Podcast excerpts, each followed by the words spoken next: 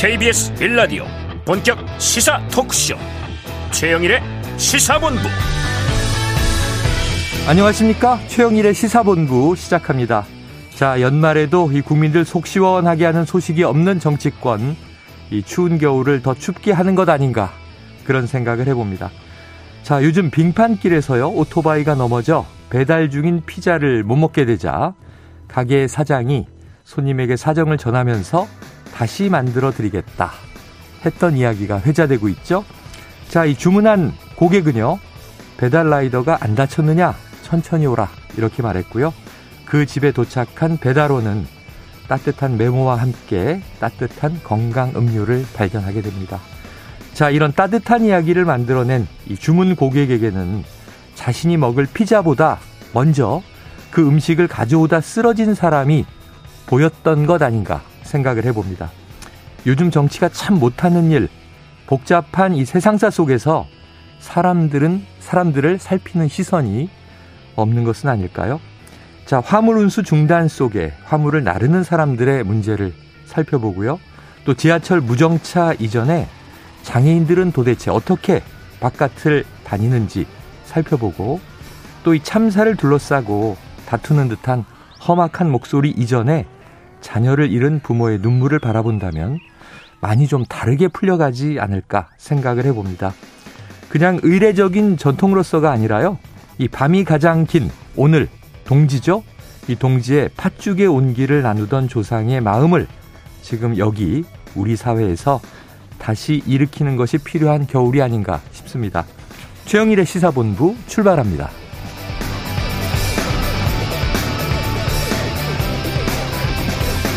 네, 1부에는요, 오늘의 핵심 뉴스를 한입에 정리해드리는 한입뉴스 기다리고 있고요. 2부는 이태원 참사 이후 쏟아지는 막말과 폭언 등 2차 가해 발언들은 왜 끊이지 않는 것인지 이 세월호의 school doctor로 활동하신 김은지 정신건강의학과 전문의와 이야기를 나눠보겠습니다. 이어서 각설하고 시즌2 그리고 경제본부까지 준비가 돼 있습니다. 1부 마지막에 신청곡을 들려드리고 있는데요. 디저트송 오늘 듣고 싶은 노래 있으시면요. 문자 샵 9730으로 자유롭게 보내주시기 바랍니다. 짧은 문자 50원, 긴 문자 100원이고요. 오늘의 디저트송 선정되신 분께는 치킨 쿠폰을 보내드립니다. 많은 참여 부탁드립니다.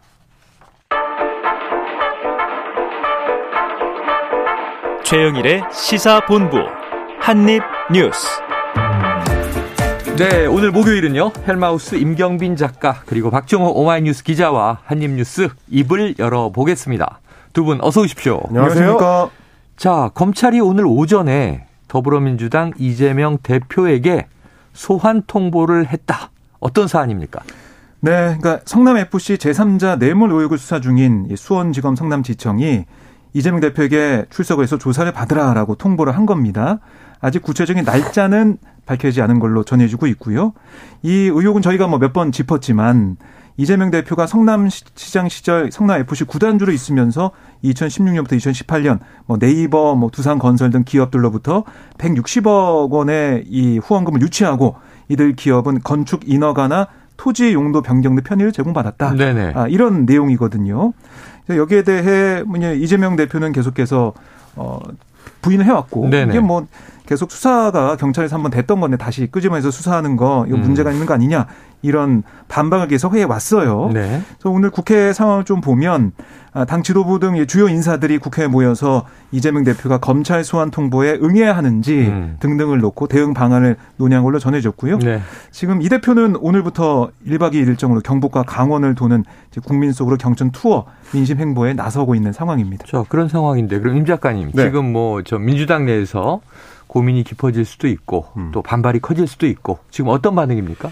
어 일단 박홍근 원내대표가 이제 소환 관련된 소식을 기자들이 질문했더니 이렇게 얘기를 했습니다. 지금 예산안도 결국은 대통령 고집에 의해서 막혀 있는데 이런 상황에서 제1야당 당대표를 소환 통보한 거는 오로지 민생과 국정 정상 운영에는 관심이 없고 정적 제거에만 혈안이 된 모습이다. 음. 이렇게 좀 비판을 했고요. 네. 그리고 이제 이재명 대표 본인도 어 지금 말씀하셨던 대로 저 경북 지역을 방문 중인데 네. 오늘 경북 안동의 중앙신 시장에서 이제 직접 일정을 밝혔습니다. 어. 어 이번 검찰의 소환 통보는 야당을 파괴하고 정적을 제거하는데 힘을 쓸 때냐 이재명이 그렇게 무서우냐 이제 이렇게 어. 어 단호하게 얘기를 했고 그러면서 네. 대장동을 가지고 몇 년을 탈탈 털더니 무혐의로 결정됐던 성남 FC를 가지고 다시 소환을 한다고 한다. 음. 어, 내가 십수년간 탈탈 털려왔지만, 어, 아직도 어, 죄를 만들지 못한 모양이다. 이렇게 얘기를 하면서 이제 네. 결백을 호소하기도 했습니다. 그래요. 그러니까 민주당 입장은 그런 것 같습니다. 이제 성남FC 건 같은 경우는 그 후원금으로 기업들로부터 받은 그 후원금 자체가 네. 일종의 이제 뇌물이 아니냐. 그래서 이제 사업을 성남 지역에서 하는 데 있어서 특히 뭐 두산그룹 같은 경우는 어 이제 토지의 용도를 변경해서 상업시설로 음. 이제 건축물을 지을 수 있도록 바꿔주는 데 있어서 어 일종의 이제 뇌물 역할을 했던 거 아니냐라는 게 지금 검찰 쪽의 주장이고요. 네. 어, 성남시나 혹은 이제 이재명 대표 쪽에서는 그렇게 치면 지금 전국에 있는 뭐 다른 시민 구단들 축구 구단들 중에서 K리그에서 살아남을 수 있는 팀이 어디 있겠느냐 이제 이런 반박을 내놓고 있는 상태입니다. 민주당에서는 음. 아마 오늘 또 의원총회가 예산 관련해 가지고 예정돼 있는데 네네. 그때 이 소환 통보에 어떻게 응할지 여부도 함께 좀 논의가 될 걸로 보입니다. 그래요. 요거는 또 앞으로 어떻게 전개되는지. 근데 그 동안은 뭐 이 저 김용 유동규 전 본부장, 네. 남욱 변호사, 김만배, 정진상. 정진상 이제 구속 기소되면서 어찌 보면 이제 남은 것은 이재명 대표다. 그런데 주로 대장동 화천대유 네. 이 대선 자금 정말 뭐 이렇게 흘러가다가 음. 또 성남 FC도 이제 나왔던 사건이긴 하지만 이쪽으로 소환 통보가 들어갔다. 자, 좀 이제 이 여러 가지 사안들이 왔다 갔다 해서 교통 정리가 필요해 보입니다. 그러니까 이제 민주당 쪽에서는 그렇게 예상을 하는 것 같더라고요. 음. 원래는 1월이나 2월쯤에 대장동 관련된 수사가 조금 진척이 되면 음. 이재명 대표한테 소환 통보를 하지 않겠느냐 네네. 이렇게 네. 예상하고 있었는데 이제 갑자기 또 FC 성남 건으로 이제 들고 나온 게 결국 김만배 씨가 지금 자해 이후에 예, 예. 어, 제대로 이제 수사를 받을 수 없는 상황이니까. 네. 어, 눈 돌리게 하려고 하는 거 아니냐. 뭐 이런 어. 얘기가 나오고 있는 것 같습니다. 예. 자, 민주당은 이 정치 탄압이라고 보는 시각이고 국민의힘은 죄가 있으면 거기에 상응하는 대가를 치러라. 이렇게 또 이제 강조하고 있죠. 자, 이 조금 한 가지 고지하고 이슈를 이어가도록 합니다. 조금 전 12시에요. 흑산도 홍도 지역에 강풍 경보가 또 제주도 남부 중간산 지역에는 대설 경보가 발효돼 있습니다. 요즘 날씨가 굉장히 춥고요.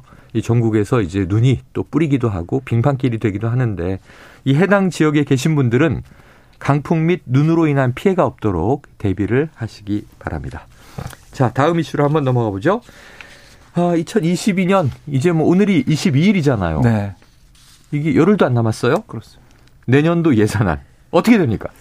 네, 아직 처리되지 않았는데 아, 어제 김진표 국회의장이 다시 한번 최후 통첩 했습니다. 몇 번째? 최후 통첩만 몇 번째예요 지금? 그러니까 제가 세 번째 세 번째 최후 통첩입니다. 세 번째. 네. 뭐 시한 정한 거는 다섯 번째라고 볼 수도 있는데 다섯 번. 어쨌든 이제는 최후 통첩 얘기를 하지 말고 최후는 네. 빼야 될 것 같아요. 그냥 통첩. 을 했다 네, 네. 이렇게 단어를 써야 될 것 같은데 그만큼 여야가 합의에 이르지 못하고 있는 시간이 길어지고 있습니다. 네. 김진표 의장이 어제 어떤 얘기를 했냐면 23일, 그러니까 내일 오후 2시에 본회의를 음. 개최해서 예산안 처리에 나설 거다.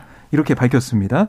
그러면서 내년도 예산안에 대한 교섭단체 간 합의가 이루어지면 합의안을 또 합의가 이루어지지 않으면 본회의에 부의된 정부안 또는 민주당 수정안을 처리할 예정이다. 네. 이렇게 못을 박았습니다. 어, 못을 박았어요. 네. 자, 내일이 금요일입니다. 내일 처리 안 되면 주말 또 크리스마스가 지나게 되고요. 그렇죠. 정말 올해는 다음 주, 한 주 정도밖에 음. 남아있지 않아서 처음엔 시간이 많은 것 같았지만 네. 다 소진했어요. 이게 사실 어 예전에는 익숙한 풍경입니다. 네. 연말만 되면 여의도에 기자들과 이제 국회 보좌진밖에 없다라는 얘기가 들릴 정도로 음. 예전 같으면 국회 선진화법이 만들어지기 전까지만 하더라도 마지막에 마지막까지 여야가 이제 예산안 줄다리기를 하고 네네. 12월 31일 자정 직전에 통과되거나 음. 심지어는 이제 자정을 넘겨서 통과되거나 네, 그런 경우들이 이제 자주 있었기 때문에 그걸 막으려고 국회 선진화법을 만들어서 음. 최소한 예산안이 자동 부의되는 게 12월 2일이 네네. 맞춰져 있으니 음. 그 전에는 협상을 끝내라. 그래서 이제 어 본회의가 12월 9일에는 종료가 되도록 돼 있으니까 그 전에는 예산안이 통과된다라는 게 그동안의 합의 사안이었고 대체로 지켜졌거든요. 그 음. 정도는. 그래서 연말까지 가는 경우는 별로 없었는데 오랜만에 여야가 이제 극한 대립을 하는 지금 풍경이 벌쳐지고 있고요. 네. 그러니까 야당에서 지금 불만을 갖고 있는 건 그겁니다. 결국은 여야 협상은 어느 정도 타결이 돼도 꼭 대통령실에 가면 이게 되, 되돌아오는 현상이 좀 반복이 되고 있다. 음. 그러다 보니까 이제 법인세처럼 어, 정부가 굉장히 좀 중점을 뒀던 네. 사안에 대해서도 어느 정도 야당이 이제 타협해주는 방안, 그러니까 네. 1% 정도 낮춰주는 방안을 수용했죠. 어, 협의를 했는데도 음. 불구하고 음. 왜 진척이 안 되느냐. 결국 대통령실에서 전혀 양보를 안 하려고 해서 그런 거 아니냐라는 이제 불만들이 나오고 있는 거고요. 네. 김진표 의장이 다시 최후 통첩, 그러니까 아니 죄송합니다. 통첩. 네. 김진표 의장이 통첩을 한 것도 결국은 어떻게 보면 대통령실에 대한 일종의 압박성이 있는 거 아니냐라는 게 지금 정가의 해석인 것 같습니다. 네. 복잡하게 연결돼 있어서 보이는 것만 보면 안 되고 또 이면에서 작용하는 힘도 함께 우리가 봐야 한다. 자, 그런데 정치권에서는요, 이 또 내년도 예산안 잠정 합의안은 도출돼 있다, 도출됐다 이런 얘기도 들려와요. 이박 기자님 보시기에 근거가 좀 있습니까? 그러니까 오늘 박홍근 원내대표, 민주당 원내대표와 주호영 국민의힘 원내대표 발언을 좀 보면 네. 내일, 그러니까 23일에는 처리하겠다. 음. 이걸 강조했어요. 네네. 물론 그 내용을 뜯어 보면은 뉘앙스는 다르지만 어떻게든 처리해야 된다라는 공감대는 있거든요. 네네. 그래서 여야 원내대표와 김준표 의장 간에 어떤 좀, 음, 어, 컨센서스나 이런 네네. 합의가 좀 돼서 음. 내일 처리하는 쪽으로 가는 게 아닌가 이런 얘기도 나오고 있고 음. 사실 저희가 몇 번 말씀드렸지만은 이 내일 처리하려면 오늘 오후에는 좀 돼야 돼요. 합의가 됐다라는 속보가 나와야 네. 그렇습니다. 기재부가 시트 작업해서 그렇습니다. 그 시트 방대한 양의 600조가 넘는 예산에 세 방목까지 다 네. 기록한 문서가 완성돼야 되잖아요. 그게 뭐 10시간, 11시간 걸리거든요. 네, 적어도 반나절. 네. 음. 시간이 그렇게 많지는 않은데 그저께 여야가 내년도 예산안, 그다음에 예산 부수 법안에 잠정 합의했다는 얘기는 정치권에서 좀 나오고 있어요. 네. 법인세 최고세 1% 포인트 인하한 이걸 받는 쪽으로 간다라고 네. 얘기가 되고 있고 또 이게 이제 경찰국 등 이 예산 이게 문제가 되고 있는 쟁점 예산은 정식 예산으로 가겠다. 음. 아 그런데 어, 행정안전부 어, 장관을 치안 행정에서 배제하는 음. 쪽으로 네. 가는 걸로 해서 합의하자 이런 얘기가 나오고 있고 네.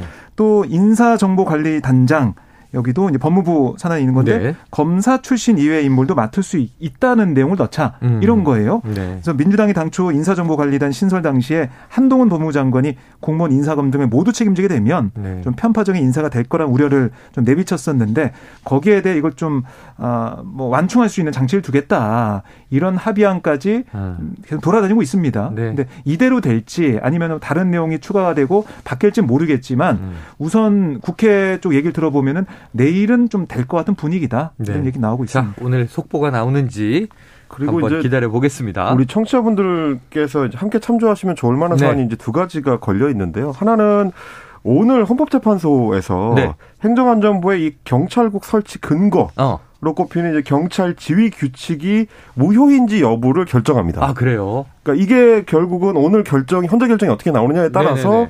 정식 예산으로 편성할 수 있느냐 어, 없느냐가 영향을 했지. 받을 음. 가능성이 있는 거죠. 이거는 네. 지금 이제 어 경찰 국가경찰위원회 그러니까 음. 경찰에 대해서 이제 자문 역할을 하는 국가경찰위원회에서 어 경찰위원회의 그 심의 과정을 거치지 않고 네 설치가 네. 이루어진 거기 때문에 음. 위법하다라고 해서 지금 헌법재판소로 가져갔던 건데 음. 오늘 어떤 결정이 나오느냐에 따라서도 네. 어, 정식 예산 편성이 될지 여부가 좀 영향을 받을 수 있을 어, 것 같고요. 지켜봐야 할 중요한 뉴스를 하나 또 짚어 주셨습니다. 그렇습니다. 그리고 이제 또 한 가지는 음. 전국 장애인 차별 철폐 연대에서 이제 주장하고 있는 장애인 관련 그 지원 예산들이 이동권 예산. 있습니다. 지금 이제 어 뭐 이동권 예산도 있고 이 뭐 이제 시설에서 나올 수 있는 그 네. 지원 예산들도 있고 그래서 장애인 관련 예산이라고 이제 묶어서 얘기할 수 있겠는데 음. 그 예산안에 대해서 지금 대부분 여야 합의가 돼서 어뭐 통과만 기다리고 있는 중입니다. 음. 그러다 보니까 이제 서울시하고 어 전장현 쪽에서도 이제 그동안의 지하철 시위에 대해서 네. 일시 휴전을 할 수 합의할 수 있었던 건데 네네네. 그 예산이 그대로 통과되느냐 여부가 또 예. 새해에 전장현에서 또 어려운 그 시위를 음. 계속해 나갈지 아닐지가 영향을 받을 수 있다. 네. 이두 가지 포인트를 오늘 도 같이 보시면 좋을 것 같습니다. 알겠습니다. 자, 연말이다 보니까 여러 가지 사안이 엮여 있어서 음. 이게 좀 같이 풀릴 수 있겠는가 싶습니다. 다음 이슈로 넘어갑니다. 자, 국회 이태원 참사 국정조사 특별위원회가 이제 여야가 같이 참여해서 활동을 시작을 했고요. 어제 첫 번째로 현장 조사에 나섰는데 이게 뭐 한 달여 만입니다. 자, 박 기자님 어떤 이야기가 나왔던가요? 네, 이제 오전에는 이 녹사평역에 마련된 시민 분향소를 먼저 특조위원들이 찾아가지고 특위위원들이 찾아서 분양을 했고요. 네. 조문했고 그 다음에 그 이후에 해밀턴 호텔 옆에 그 골목 참사 현장과 아, 이태원 파출소를 조사를 했습니다. 네. 그다음에 오후에는 서울 경찰청과 서울 시청을 방문해 가지고 현장 조사에 나섰는데요. 음. 이제 유족들이 아, 이 분향소에서 왜 이렇게 에, 늦게 왔냐, 왜 이제야 왔느냐. 라고 음. 어, 소리를 치면서 네. 어, 울음을 터트리는 모습을 저희가 볼 수가 있었는데 너무 늦었다는 겁니다. 네. 너무 늦어서 과연 이제 2주 정도밖에 남지 않은 음. 이 기간 동안 진상 규명을 잘 해낼 수 있겠느냐 이런 지적이 나올 수밖에 없는 거고요. 네. 그리고 이 현장을 돌아보면서 위원들이 좀 했던 말은 아니 이제 골목에 정말 이 정복을 입은 그러니까 경찰복을 입은 음. 이 경력이 두 명 정도만 있었어도 네네. 이런 참사는 없었을 텐데 너무 안타까워하고 있는 그런 상황들이 있었고 음. 서울 경찰청 상황실에서는 이 현안 보고를 예, 받았는데, 그러니까 이 경찰 내 지령 코드 제로 발생 이후에도 경찰 대응이 미흡했던 이런 점들이 지적이 됐어요. 네. 그러니까 112 신고 내용 6시 34분에 있었던 그 네네네. 내용부터 해 가지고 압사에 대한 얘기 우려가 있었는데 왜 이게 제대로 전달이 안 되고 음. 조치가 안 됐느냐 이런 위원들의 질타가 있었는데요.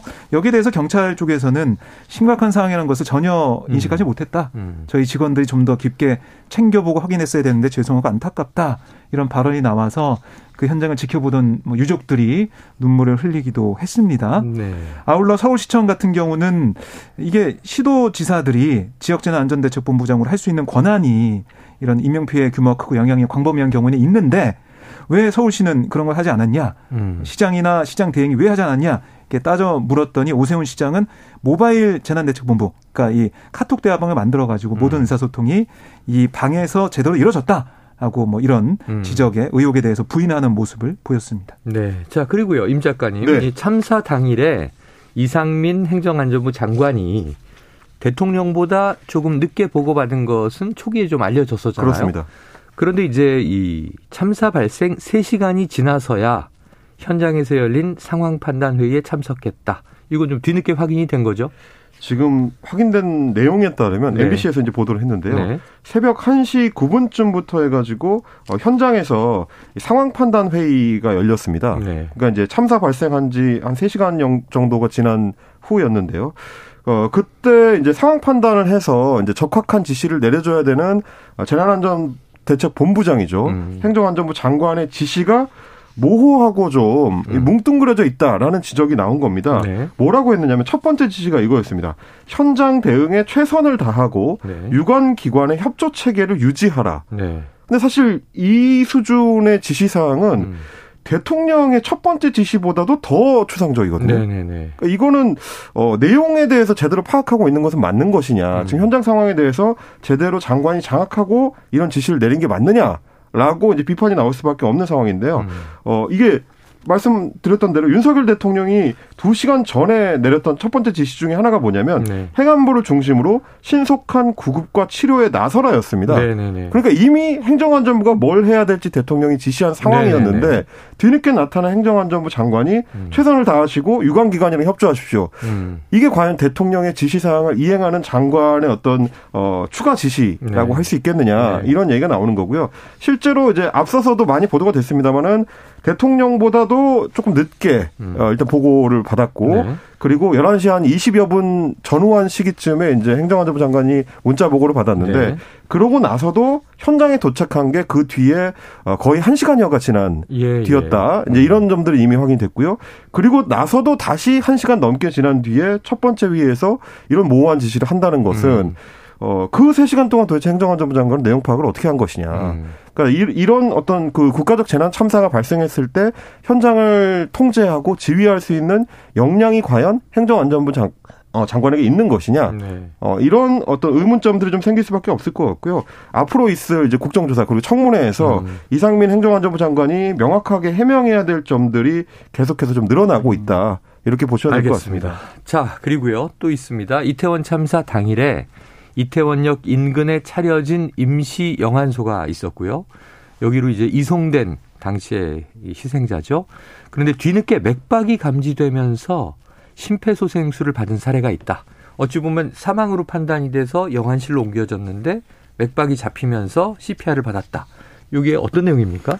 네, 지금 이태원 참사 국조특위 위원인 김교흥 민주당 의원이 입수한 현장 출동 소방대원들의 보디캠, 그러니까 몸에 붙어 있는 카메라 네. 이 영상을 보면 어. 참사 발생 2시간 뒤인 10월 30일 이 자정 넘긴 0시 15분쯤 소방대원이 참사 현장 바로 옆에 상가 1층 네. 공실에 차려진 임시 영안소에서 심폐소생술을 하고 있는 장면이 포착이 아, 됐는데 이 대화 내용이 지금 알려졌거든요. 음. 그러니까 사망자, 부상자, 이송 등을 지휘하던 상급자가 심폐소생술하고 있는 소방대원과 이런 대화를 나눕니다. 음. 뭐 지금 있어 맥박 이렇게 물어보니까 음. 아까 맥박에 한번 뛰었거든요라고 대답을 해요. 음. 그러니까 아, 뛰었어라고 또 다시 확인을 합니다. 네네. 그래서 네 혹시나 해가지고라고 하면서 네네. 그럼 심폐소생술 해라. 여기 아, 조명도 아. 밝혀야 하는 거 아니냐 큰 거로 해서라고 얘기하면서 네네. 긴박하게 심폐소생술하는 그런 아, 정황이 예. 확인되는 그런 상황이에요. 그러니까 이게 이 상황을 좀 놓고 보면 사망자와 부상자가 속출하면서 현장에서 생존자 구조가 제대로 음. 이러지 않았을 가능성 네네네. 이걸 보여주는 게 아니냐 아. 이런 지적이 나오고 있는 거고요. 아, 하지만 지금 정부의 얘기, 그러니까 소방 당국 쪽에서 나오는 얘기는 뭐냐면 이게 이 소방서 이제 구조 대원이 사망자를 임시 영양소로 옮겨 바닥에 놓는 순간 음. 동료 대원의 숨소리를 사망자의 숨소리로 혼동해서 심폐소생술을 실시한 거다. 아, 그러니까 음. 이 영상 속의 이송자는 재난의료 지원팀, 그러니까 디멧 이 팀이 음. 아, 사망 판정으로 분류한 다음에 현장 안치된 사망자였다. 네네. 이렇게 해명은 했는데 예. 글쎄요 이게 이 한 사례만 있을지 아니면 다른 네네. 이런 사례 그러니까 뭔가 혼란스러운 상황에서 제대로 분류가 안 된 그런 일들이 있었는지 이거는 또 국정조사를 통해서 하나 좀 아, 살펴봐야 될것 같습니다. 그러니까 이제 워낙에 예. 현장 상황이 급박하고 혼란스러웠기 때문에 음. 여러 이제 혼동하는 상황들은 네네. 현장에서는 언제든지 일어날 수 있긴 음. 합니다. 근데 다만 어, 지금 계속해서 지적돼 왔던 것들은 현장에 투입해, 투입되는 인력들이 제때 제 시간에 충분한 인력들이 투입이 네, 됐더라면 네네네. 그 혼란은 조금 더 최소화할 수 있었을 예. 텐데 예. 지휘부에서 이제 그 판단을 좀 더 빨리 내리고 음. 지휘를 빨리 해줬더라면 사람이 좀 많이 투입돼서 네. 그런 분류도 좀 더 정확하게 될 수 있었을 텐데 예. 이런 안타까움이 좀 남게 되는 거죠. 알겠습니다. 당시에 뭐 CPR 했던 이른바 우리가 의인 이렇게 부른 분 중에 파키스탄에서 온 간호사도 있고 그랬어요. 그러니까 소통이 잘 됐더라면 더 열심히 생명을 구할 수 있지 않았을까 이런 안타까움도 토로했는데 자, 현장이 혼란의 도가니였다. 이건 그때도 우리가 알고 있었고 지금 또 확인되는 사실입니다.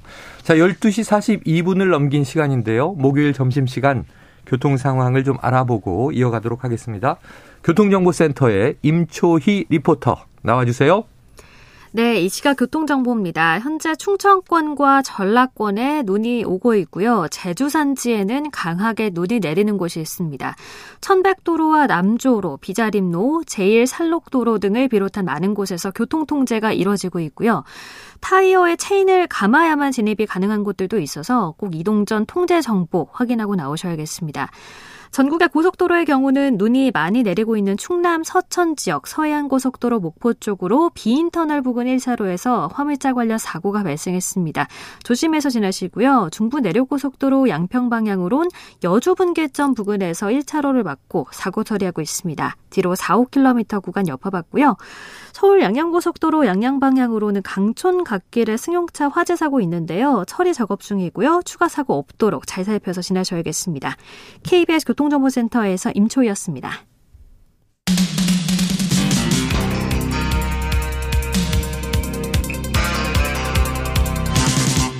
최영일의 시사본부.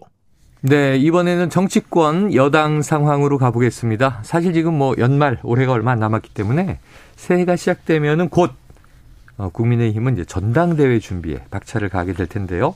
자, 국민의힘의 당권 주자 중에 한 명입니다. 김기현 의원 그리고 이제 윤핵관으로 불리는 장재원 의원의 연대설 이른바 김장연대 이렇게 계속 얘기를 했었는데요. 이 김장연대를 부인하지 않는 당사자들의 발언이 있었다. 이건 뭐 어제도 전해드린 바가 있습니다. 그런데 박 기자님 여기 네. 반박이 나오고 있다. 어떤 반박입니까? 네, 그러니까 어제 이제 안철수 의원이 네. 대구에 이제 내려갔었거든요. 네네. 이제 대구 현지에서 연합뉴스 인터뷰에서 어떤 얘기를 했냐면 음.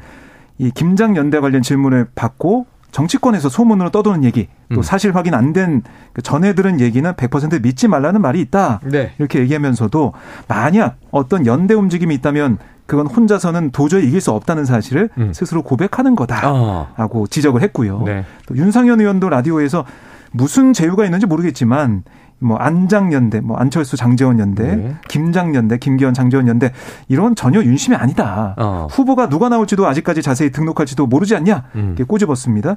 소위 윤핵관이나 불리는 분들 지난번에 얼마나 대통령과 당을 어렵게 만들었냐. 지금 말을 좀 아끼고 당을 위해서 총선 승리를 위한다면 가만히 있어야 된다. 이렇게 얘기를 했습니다. 네. 아울러 조경태 의원도 라디오에서 약한 분들 또는 전략적으로 어떤 연대하는 경우가 비일비재하지 않자 지도부 당대표 선거가 내년 3월로 꼽히는 춘삼월이지 않냐. 김장천에 지나가 버린다. 아, 아 또 아, 김장적인 표현의 비판도 있어요. 그렇습니다. 자, 이런 비판의 목소리에 김기현 의원이 반박을 했다는데 임 작가님 어떤 얘기를 냈나요? 어, 본인의 페이스북에 이렇게 썼습니다. 음. 정당은 뜻을 함께하는 사람들이 힘을 합쳐서 권력을 획득하고 국가 운영을 책임지는 조직이다. 네. 어, 중학교 사회 교과서에 나오는 말씀을 인용을 했는데 모범적인 이야기를 했어요. 그렇습니다. 예, 김장연대 풍문에 발끈하는 거는 자신이 없다는 증거다. 음. 마이너스 정치가 아니라 플러스 정치를 하겠다라고 본인이 이제 강조를 했습니다. 그만큼 네. 어, 장재원 의원과의 이제 연대 움직임이 보도되는 것들이 나쁘지 않다라고 이제 네, 판단을 네, 하는 네. 거고요. 결국 그게 이제 힘의 어, 증표다라는 의미를 내포하고 있는 이제 발언으로 보입니다. 음. 근데 이제 유승민 전 의원은 당연히 어, 오늘도 윤핵관들을 겨냥해서 이제 쓴소리를 쏟아냈는데 진박 간별사보다도 심한 사람들이 윤핵관들이다 이렇게 음. 얘기를 하면서 어, 또 당원 투표 100%를 도입하기로 한 어, 경선 룰 변경이 도전 정신을 자극한다라고 하면서 전당대회 출마할 수도 있음을 그 가능성을 또 내비치기도 했습니다. 네. 근데 이제 말씀하셨던 것처럼 사실 이제 김장 연대라는 게 어, 11월부터 본격적으로 얘기가 되기 시작했지만 맞아요. 사실은 지난 7월에 한번 살짝 나왔었습니다. 네네. 그때도 이제 김기현 의원이랑 장재원 어, 의원이 이제 만남을 계기로 이제 네. 언론들이 많이 그렇게 썼는데 음.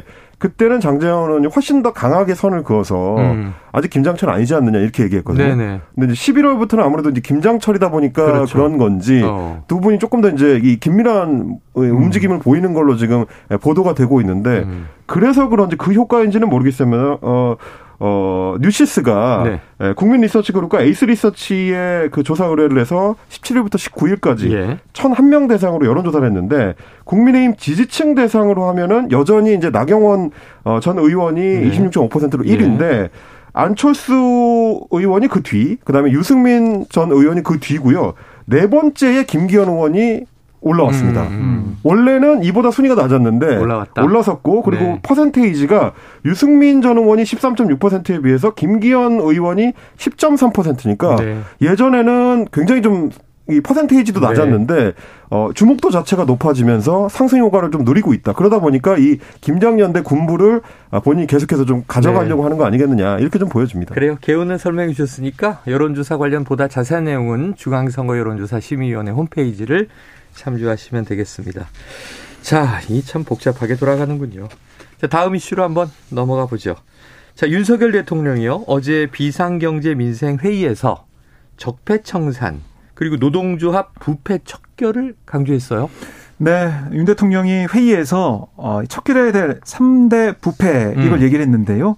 공직 부패, 기업 부패, 네, 여기서 더해서 노조 부패를 어, 강조를 했습니다. 네 그래서 엄격하게 법 집행을 해야 된다 이렇게 얘기를 했는데요. 노조 활동도 투명한 회계 위에서만 더욱 건강하게 발전할 수 있다. 노조 부패를 막기 위한 방안으로 노조 회계 감사를 꼽았습니다. 네. 아울러 집권 2년 차를 맞아서 3대 개혁까지 그러니까 노동, 교육, 연금 이걸 중심으로 개혁 드라이브의 강한 의지를 밝히면서 노동 개혁이 최우선이다. 이걸 재차 강조를 했는데 네. 사실 이제 그저께 청년들과 만나서 아, 노동 개혁을 강조하는 모습도 네. 있었는데요. 화물연대 이제 파업 대응 이후에 계속해서 노동 관련 이슈를 어, 강조하면서 네. 개혁의 제일 처음으로 어, 해야 될 그런 개혁 대상으로 내세우고 있는 그런 상황입니다. 음. 그리고 또 한 가지 눈에 띄는 단어가 바로 적폐청산인데요. 네네. 윤 대통령이 이제 성장과 발전을 가로막는 잘못된 제도 이런 적폐를 청산하고 제도 개선을 하기 위해서 개혁을 가동해야 한다라고 얘기하며 노동, 교육, 연금 개혁이 인기가 없더라도 반드시 네네. 해내야 된다 이렇게 강조를 했습니다. 그래요. 이건 지난번에 낸 거죠. 3대 네. 개혁에 이제 주력하겠다. 그게 바로 이제 교육, 연금 그리고 노동 이렇게 들어 있는데 이번에는 3대 부패에도 음. 공직 부패 없어져야 되는 거 이해가 되고요. 그리고 기업 부패도 이제 경제계에 심각한 문제인데 네. 노조도 부패가 있을 수 있는데 사실은 모든 조직에 다 부패가 있을 수 그렇죠. 있잖아요. 음. 근데 노조가 3대 반열에 올랐어요. 지금 노동계에선 뭐라고 합니까? 노동계에서는 당연히 이제 우려의 목소리를 내고 있는데요. 네. 지금 박정 기자님 정리해 주셨습니다만은 이 3대 개혁을 얘기할 때 네. 원래 윤석열 대통령이 내세울 때는 연금 개혁이 1번이었습니다. 네네. 연금 개혁, 어, 노동 개혁, 뭐 교육 개혁 이런 네. 순서였는데 지금 보시면 순서가 바뀌었죠. 음. 노동 개혁이 제일 앞머리로 지금 왔고요. 그러다 보니까 노조 쪽에서는 결국 지난번에 이제 화물연대 파업을 어, 대응하는 과정에서 나름 이제 지지율에 있어서 이제 이득을 봤다고 봐서 좀 더 강하게 드라이브를 거는 거 아니냐 이제 네. 이런 어, 의심의 눈초리를 좀 보내고 있고요. 어, 노동계에서 우려하는 거는 아직 특정한 비위 사건이라든지 어떤 계기가 있는 것도 어, 아닌데 네네네. 어, 갑자기 부패 세력으로 이제 규정하는 거, 이거는 어. 대통령이 나서서 이 공세를 취하는 것이다. 네네. 좀 문제가 있다라고 이야기를 하면서 민주노총의 한상진 대변인은 어, 민주노총은 노동조합의 생명인 자주성을 지키고 유지하기 위해 정부에서 지원하겠다는 돈도 일절 거부하며 조합원들의 피와 땀의 대가인 조합비로 투명하게 민주적으로 운영을 해왔다. 음. 어, 현행 노조법이 정한 기준에 부합되게 자체 규약과 규정을 통해서 엄격하게 관리하고 있고 음. 역대 어느 정권도 이런 시도를 하지는 못했다. 이제 이렇게 얘기를 하고 있는데요. 네. 그러니까 이제 정부와 그 여당 쪽에서 노조의 조합비 사용 내역이라든지 이런 걸 이제 지자체나 이제 행정부 쪽에 어, 강제적으로 신고하도록 하려고 하는 이 네. 움직임에 대해서 지금 반발하고 있는 음. 걸로 보입니다. 그러다 보니까 이제 노동계 일각에서 또 나오는 얘기는 원래도 민주노총 같은 이제 큰 규모의 노동 조직들은 다 내역 공개를 한다. 네네네. 조합원들이 그리고 요청하면 세부 내역도 다 공개를 하고 있고 홈페이지에 다 공개하고 있는데 네네네. 갑자기 왜 새삼스럽게 이제 이런 얘기를 하느냐라는 네네. 부분은 좀 지적하고 있고요. 어, 실제로는 최근에 이제 노조 관련된 그 의혹 사건이 불거진 게 한국노총 소속의 건설산업노조였습니다. 네네네. 위원장이 이제 횡령 혐의로 고발돼가지고 네. 이제 수사 대상이 되고 또 기소되고 징역형도. 받았습니다. 예, 예, 그렇죠. 최근에. 네. 근데 뭐 그리고 이제 건설산업노조는 한국노총에서 퇴출됐고요. 네네. 그리고 이제 민주노총에서 이제 억울해하는 점은 바로 그런 지점인 어. 것 같아요. 그러니까 왜 한국노총에서 비리가 발생했는데 어. 우리한테 뭐라 그러느냐 이제 네. 이런 얘기가 있는 거고 실제로도 어 정부 지원 사업이나 이런 거에 대해서 이제 한국노총이 더 적극적이라서 네. 어 조합에 이제 이 정부 지원금이 가는 비율을 보면 음. 압도적으로 좀 차이가 나거든요. 네. 그런 부분들은 이제 민주노총에서 얘기하는 것 같습니다. 자, 앞으로 노동계의 반발은 이어질 것 같은데 이 부분에서 정말 어디까지를 경계로 잘 썰어낼 것이냐 이게 이제 관건으로 보여집니다. 자, 이른바 검사 블랙리스트에 올랐던 이문정 부장검사가 국가를 상대로 낸 손해배상 소송 1심에서 이겼다는 소식도 있고요. 또 외신을 오늘 좀 주의 깊게 보시면요. 이 젤렌스키 우크라이나 대통령이 미국을 깜짝 방문했고 바이든 대통령을 만났다. 자, 미국은 예, 계속 우크라이나를 지원하겠다. 근데 좀 강력한 이 첨단 무기를 요청한 것 같은데 여기에 대해서는 확답이 나오지 않은 것 같습니다. 자, 오늘의 한입 뉴스는 여기서 정리하겠습니다. 박정호 기자, 임경빈 작가 수고하셨습니다. 고맙습니다. 자, 오늘의 디저트송은요. 청취자 2502님께서 자, 코로나로 몇 년간 크리스마스 때 문자로만 안부를 물었는데 올해는 그리운 친구들을 만날 수 있을까 모르겠어요. 어쨌든 중요한 건 마음이겠죠 하시면서 어, Straight No Chaser가 부른 Next Me Merry Christmas 신청하셨습니다. 아, Text Me Merry Christmas군요. 노래 듣고 2부로 돌아옵니다.